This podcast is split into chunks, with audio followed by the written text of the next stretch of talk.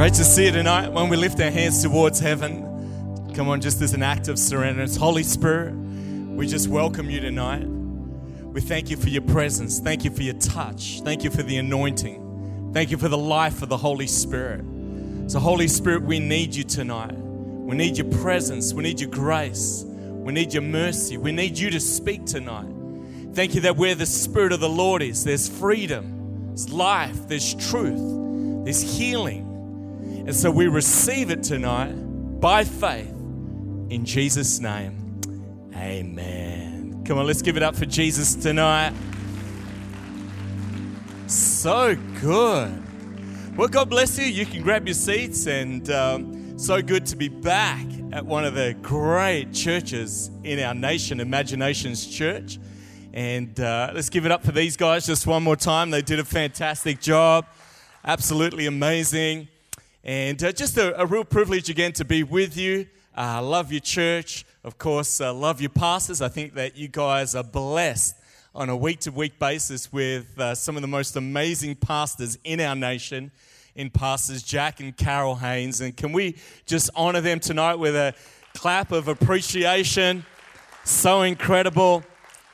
And wherever I go, you need to know that your pastors are just spoken of so well.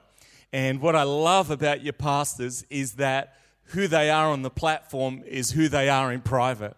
And that integrity and that passion for God's house is so incredible. And it's infectious.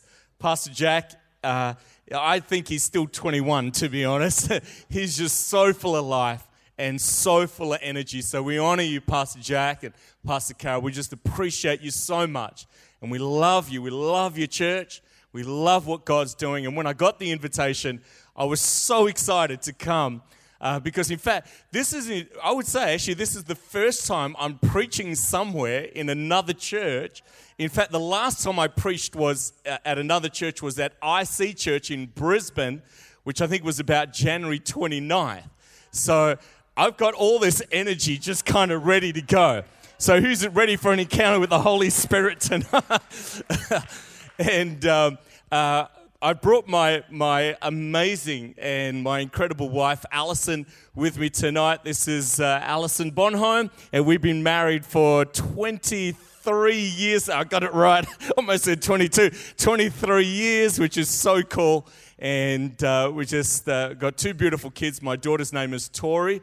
She's 17. She just got her driver's license a couple of weeks ago. My son's Wade. I named him after Dwayne Wade because he was born in the year that Dwayne Wade won finals MVP, for those of you who love NBA, so I thought, call him Wade. And so he's 14 years of age, and they're doing their thing tonight. But tonight what I wanted to do was just share a short word, and I just wanted to use this time to really build our faith for what I believe God wants to do in the house tonight. A little while ago, we're probably, in fact, talking a little bit longer than a while ago, I was invited to go and preach in Papua New Guinea. Now, I've been going to Papua New Guinea for about 15 years. And on this first trip that I went to Papua New Guinea, I kind of knew where Papua New Guinea was, but didn't really have a proper understanding. And so I go to Papua New Guinea to preach back in my youth ministry days when I used to have long flowing hair. Now I'm shaved and saved. And I go to Papua New Guinea, and on the first night, it's this big crusade. There's thousands and thousands of young people. I'm a youth pastor, young adult pastor, and I get there, and it is like the hottest place on the planet. I'm sweating. I've got a suit on because I had to wear a suit because all these politicians were going to be there on the first night. And so I thought I'd better look respectful. And the guy who was opening up this youth conference, this national youth conference, he was the Minister for Finance for the nation. So I thought I'd better look the part. And I thought what I'll do, because I'm kind of got those sweat patches. Who knows what I'm talking about, right? And it's all happening. And I thought maybe what I'll do is I'll undo all the buttons on my shirt. I'm in the back seat of this four-wheel drive. I tilted the air conditioning vents just to kind of blast me to get rid of these sweat patches. And And so I thought, oh, that's just going to be the best way to cool down. So in Papua New Guinea, you're not preaching in auditoriums like we get to enjoy. This is like outdoor, rugby feel, old school, Holy Ghost, right? And so the four-wheel drive comes to this kind of built stage and just the massive thousands of people. I jump out of the car and they walk me up. It's back in the day, you know, when pastors used to sit up on stage, right? So I go up and I'm sitting on the stage, and guess what I forgot to do? I forgot to do the buttons up on my shirt. So I've literally got a suit jacket on and I've got my buttons down to here. And so no one says anything to me. And so they welcome me, and the Minister for Finance is there. And he welcomes me to the platform, and he comes to shake my hand in front of thousands of people, right? And instead of looking at me in my eyes, he's looking down here. And I'm thinking, why is he looking at my belly, you know? And I look down, and it is on for young and old. But it's one of these memorable moments that you just... for the rest of my life, I will never, ever forget. And tonight I want to preach a message to you about memorable moments in God. Things that for the rest of our lives, we should never forget. An encounter with God that we should never forget. A moment at an altar call. A moment in the presence of God. A moment at youth ministry, where you experience something of God that stays with you for the rest of your life. You know, as a church, like you guys, we've been journeying through COVID and trying to kind of navigate, trying to figure out every week rules change and how do you do this, how do you do it well. And, you know, COVID has brought out two things in people that I've noticed. It's either made people dig deeper in the things of God, or it's made people just kind of make poor decisions. I've watched people in our own church, awesome people, lovely people, who've just disconnected from the presence of God. And I've seen other people go deeper in the things of God. And so tonight, you're here because you want to dig deeper. You're here tonight because you're believing for an encounter with the Holy Spirit.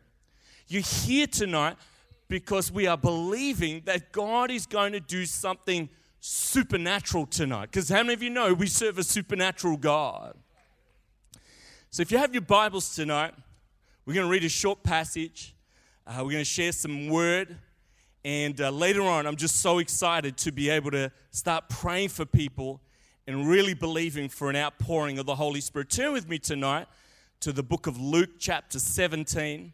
We're going to read one of the great and familiar passages of the New Testament, one of the great stories, miracles of Jesus. Luke chapter 17, we're going to have a look at verse 11.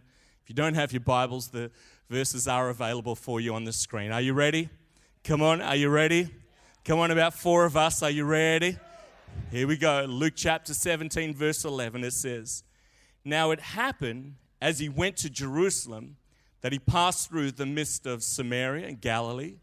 Then, as he entered a certain village, there met him 10 men who were lepers, who stood afar off. They lifted up their voices and said, 'Jesus, Master, have mercy on us.' So when he saw them, he said to them, 'Go show yourselves to the priest.' So it was as they went, they were cleansed. One of them, when he saw that he was healed, returned and with a loud voice glorified God." How good is that? "He fell down on his face at his feet, giving him thanks. He was a Samaritan. So Jesus answered and said, 'Were there not 10 cleansed? Where are the 9? Were there not any found who returned to give glory to God except this foreigner?' And he said to him, 'Arise, go your way. Your faith has made you well.'" We pick up a story of Jesus, he's on his way to Jerusalem. On his way to Jerusalem, the Bible says that he passes through Samaria and Galilee. 10 men, they must have heard about the miracle-working power of Jesus. They have a need. Their need, of course, is that these men are dying of leprosy. At the time, of course, there was no cure for leprosy. And these men, because of the disease that they had, they were cut off from society. They were cut off from interacting with their family, They were cut off from interacting with friends. So these men, the only friendships that they had literally was each other. And here these men, they find themselves in a situation where they have a desperate need. I don't know if you've ever had a time in your life where you've had a desperate need, where you've ever been in a place where you've thought to yourself, God, you're the only one who can come through. These men, they find themselves in this situation. And the Bible gives us an insight into this story. Isn't it amazing that sometimes when you read stories from the Word of God, it's a story not just about the healing or the miracles or what happened to those individuals in that time, in that moment. But every now and again, you'll read a story from the Word of God and you see your own story in there. You see your own experiences in there. You see something in that story that you can begin to relate to. The story of the 10 lepers is, in fact, your story. The story of the 10 lepers is, in fact, my story. It's a story of a generation of people who were cut off from the things of God. It's a story of a group of men who had no hope except an encounter with Jesus Christ. And you see these 10 lepers cut off, away from their family, no hope. But they heard about a person by the name of Jesus. And Jesus Christ has the power to heal, to deliver, and to set us free. These men were cut off, and in fact, we see, number one, that this is the position of all. This is your story. This is my story. We were estranged from Christ on account of our sin. But these men understood something. They understood that although we are cut off from God, the Bible says that He is a God who's rich in mercy. And they prayed a prayer. It was a simple prayer. And it wasn't a fancy prayer. They didn't say it 196 times to be approved by God. It was one simple prayer. And they said, Jesus, Lord, have mercy on us. It's a prayer that most people in this room at some point in their journey also prayed. We've all prayed a prayer, for those of you who know God's love, where we said, Jesus, have mercy on me. You know, at the age of 8, my family moved to Australia, originally from South Africa. If you're wondering, no, I'm not from Sweden. I'm from South Africa. And when my family first came to Australia, my family believed in God. My family had an understanding of God. In South Africa, you kind of went to church because it was the traditional thing to do. So I was kind of forced to go to Sunday school. I had an understanding of some Bible stories and so on. And I remember the Gabin family were a part of this church. So they said to my mum and dad, they said, when you guys come to Australia, we go to a church. It'd be great if you guys could start coming to a church as well. So we moved into St. Clair, and it was my first time in Australia. And I came to this church when I was about 9, maybe 10 years of age. And I had no relationship with God. Knowing Christ, being a follower of Jesus, was not a part of my life. And I remember sitting in this church as a young boy. My parents would force me to come. And there was a guy, I have no idea who he is to this day, but the pastor in the church would always get him to sing, "How Great Thou Art." And I remember sitting up the back somewhere and just listening. But I was cut off from God. I didn't have a relationship with God. But I heard about mercy, and I heard about God's love. And I heard as a little boy about God's grace. And I remember salvation calls were given in this church. And if you want to know Jesus this morning, you can lift up your hand. He loves you. He cares for you.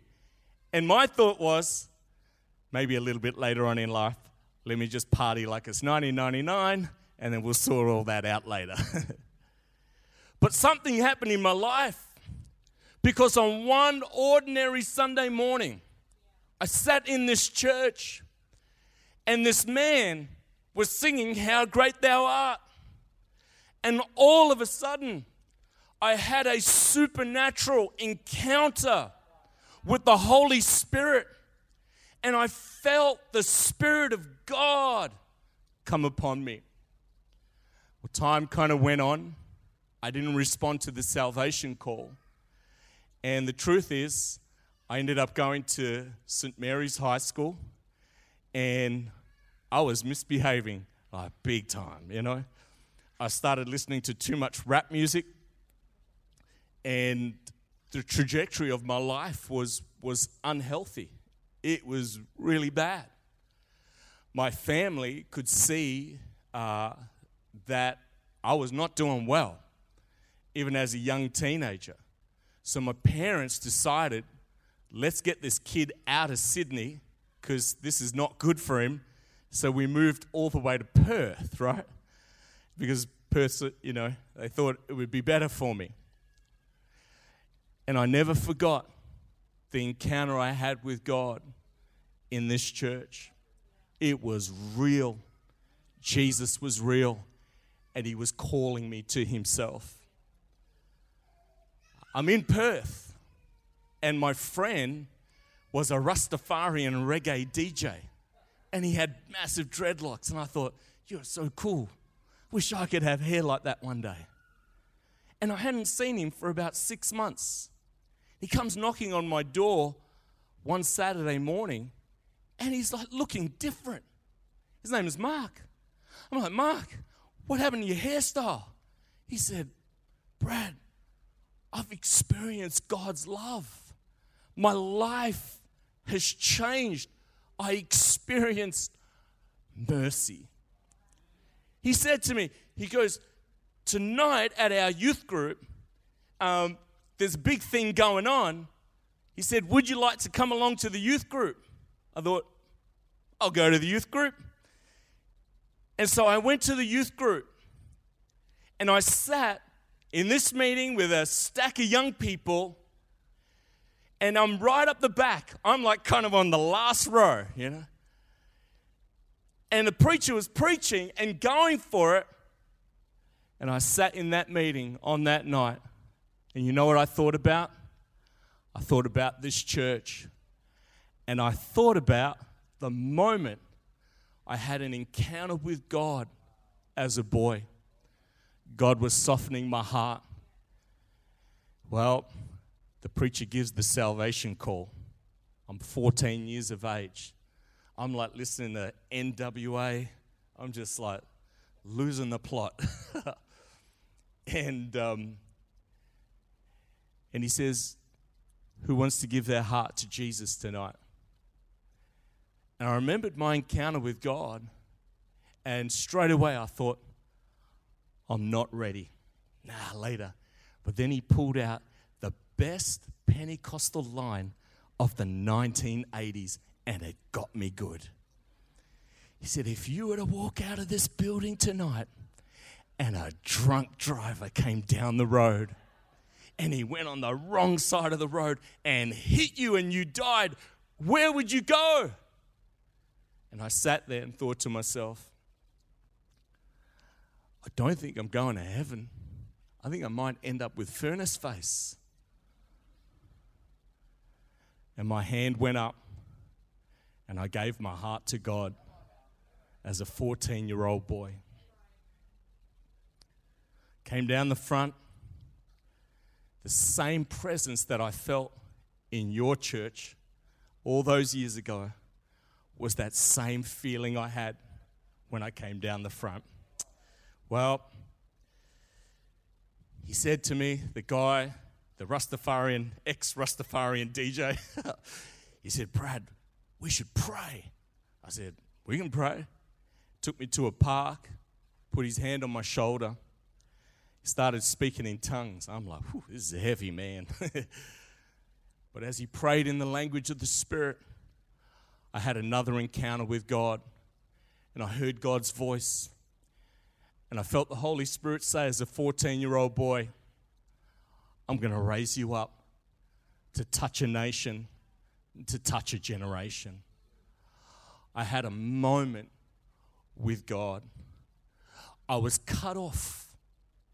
I was one of those people who was away from him. But I got to a place where I was able to shout out, Jesus, have mercy on me. Do you remember that day when you prayed that prayer? Do you remember that day when you cried out for the mercy of God, the grace of God, and the kindness of God? What a beautiful day. What an incredible moment in the presence of God where Jesus brought us to himself and he healed us and he set us free. 10 lepers, they experienced his power. They experienced the mercy of Jesus. But only one decides to come back. One comes back to give praise and honor and thanksgiving for what he had experienced. I often think about the 9. What happened to them? Did they get so caught up in the healing that they had experienced, they forgot to come back to give thanks to the healer? Did they get so caught up in the favor that they had experienced that they forgot to come back to the one who is so full of favor and grace and mercy? And one came back. Here's the difference. All 10 experienced physical healing. Amen? Come on. Amen. But only one experienced physical healing, but he experienced something on the inside. The Bible says he fell at the feet of Jesus saying, thank you. You know, COVID has caused us as believers to think about all the things that we've missed out on. Missing out going to the movies, and I see all the people at the football spitting on each other, and I'm like, and I can't sing at church, and I get mad. You know, this morning at our church, oh, Lord, help me. I shouldn't even be talking about. This is me just having a complaint. Can I complain? Can I just have some counseling just for a moment? We had all these protesters at church, out front of church this morning with their megaphones and going ballistic because they thought the Prime Minister was there. And I thought, but you guys don't even watch the news. The guy's in quarantine for 2 weeks because he's just come back from Japan. And they went full. They were literally there they were registered from 10 a.m. through to 12 p.m. And I'm like, oh, Lord, help me. I'm feeling down, you know. COVID has made us think about what we've missed out on. But I'm here tonight to remind you of what you do have. I'm here tonight to ask you, when was the last time you came to the feet of Jesus and just said, thank you, Jesus. Thank you, Jesus. Thank you for your love. Thank you for your kindness. Thank you that I get to experience your presence tonight. Thank you that I got to worship. Thank you that I got to be in your house in freedom and lift up my hands. Now, there's a whole bunch of things that I'm believing for, like you as well. But at the moment, I'm just going to give thanks for what God has given to me. In everything, come on, the Word of God says that we are to be thankful. Tonight I'm asking us to build an altar at the feet of Jesus and to turn our eyes off the things that we don't have. You're sitting in the most amazing seat tonight. You guys have the most comfortable seats in church life in all of Australia. It's not raining on us right now. There are meetings across the globe where people are going to church in the sun and they're standing with their umbrellas because of the rain and the heat and the lightning. I'm sitting there, I'm like, this is the best air conditioning ever. This is so, I'm going to get no sweat on my head tonight in Jesus' name. Come on, let's take our eyes off the things we don't have. Let's put our eyes on the goodness of our God. I'm going to ask the musos and singers to come. I'm asking us tonight at Imaginations Church. Come on, who can, that's the flow of the Holy Spirit right there. Bam. I'm asking us tonight to come and build an altar.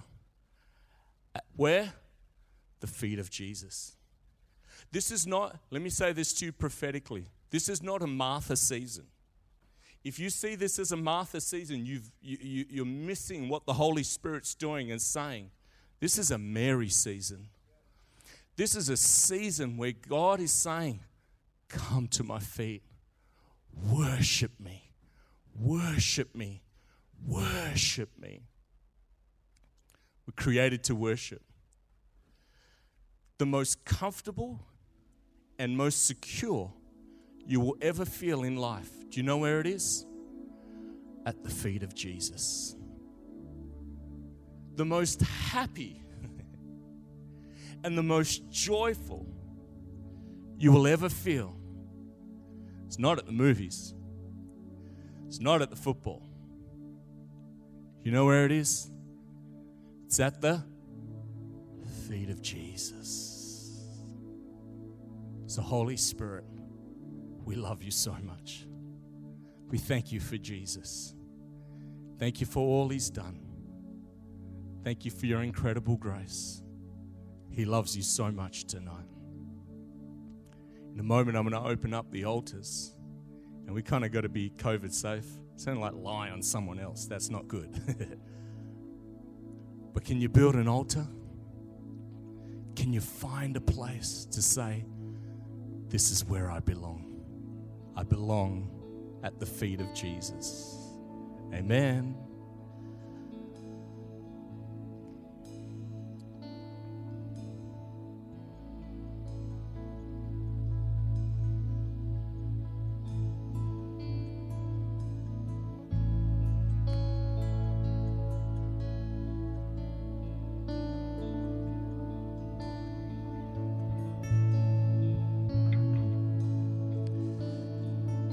A couple of days ago, I saw this person put up an Instagram post, and it almost got into my spirit, right? I said, this, and I don't ever swear, so I'm going to spell it, but this has been a CRA, rest of the word, yeah. And I'm like, yeah, you're right. That was a preacher. And the Holy Spirit corrected me, and he said, you need to come back to the feet of Jesus. Can we all just kindly stand up on our feet just for a moment? Come on, the presence of God is here. There's a rich, rich anointing here tonight. A richness of the presence of God. A richness of the Holy Spirit. You know, I just need to say this real quick before we open up the altars. Confusion comes, do you know when? When we move away from the feet of Jesus. Anxiety grows, expands, consumes our world. Do you know when? Often, when we move away from the feet of Jesus.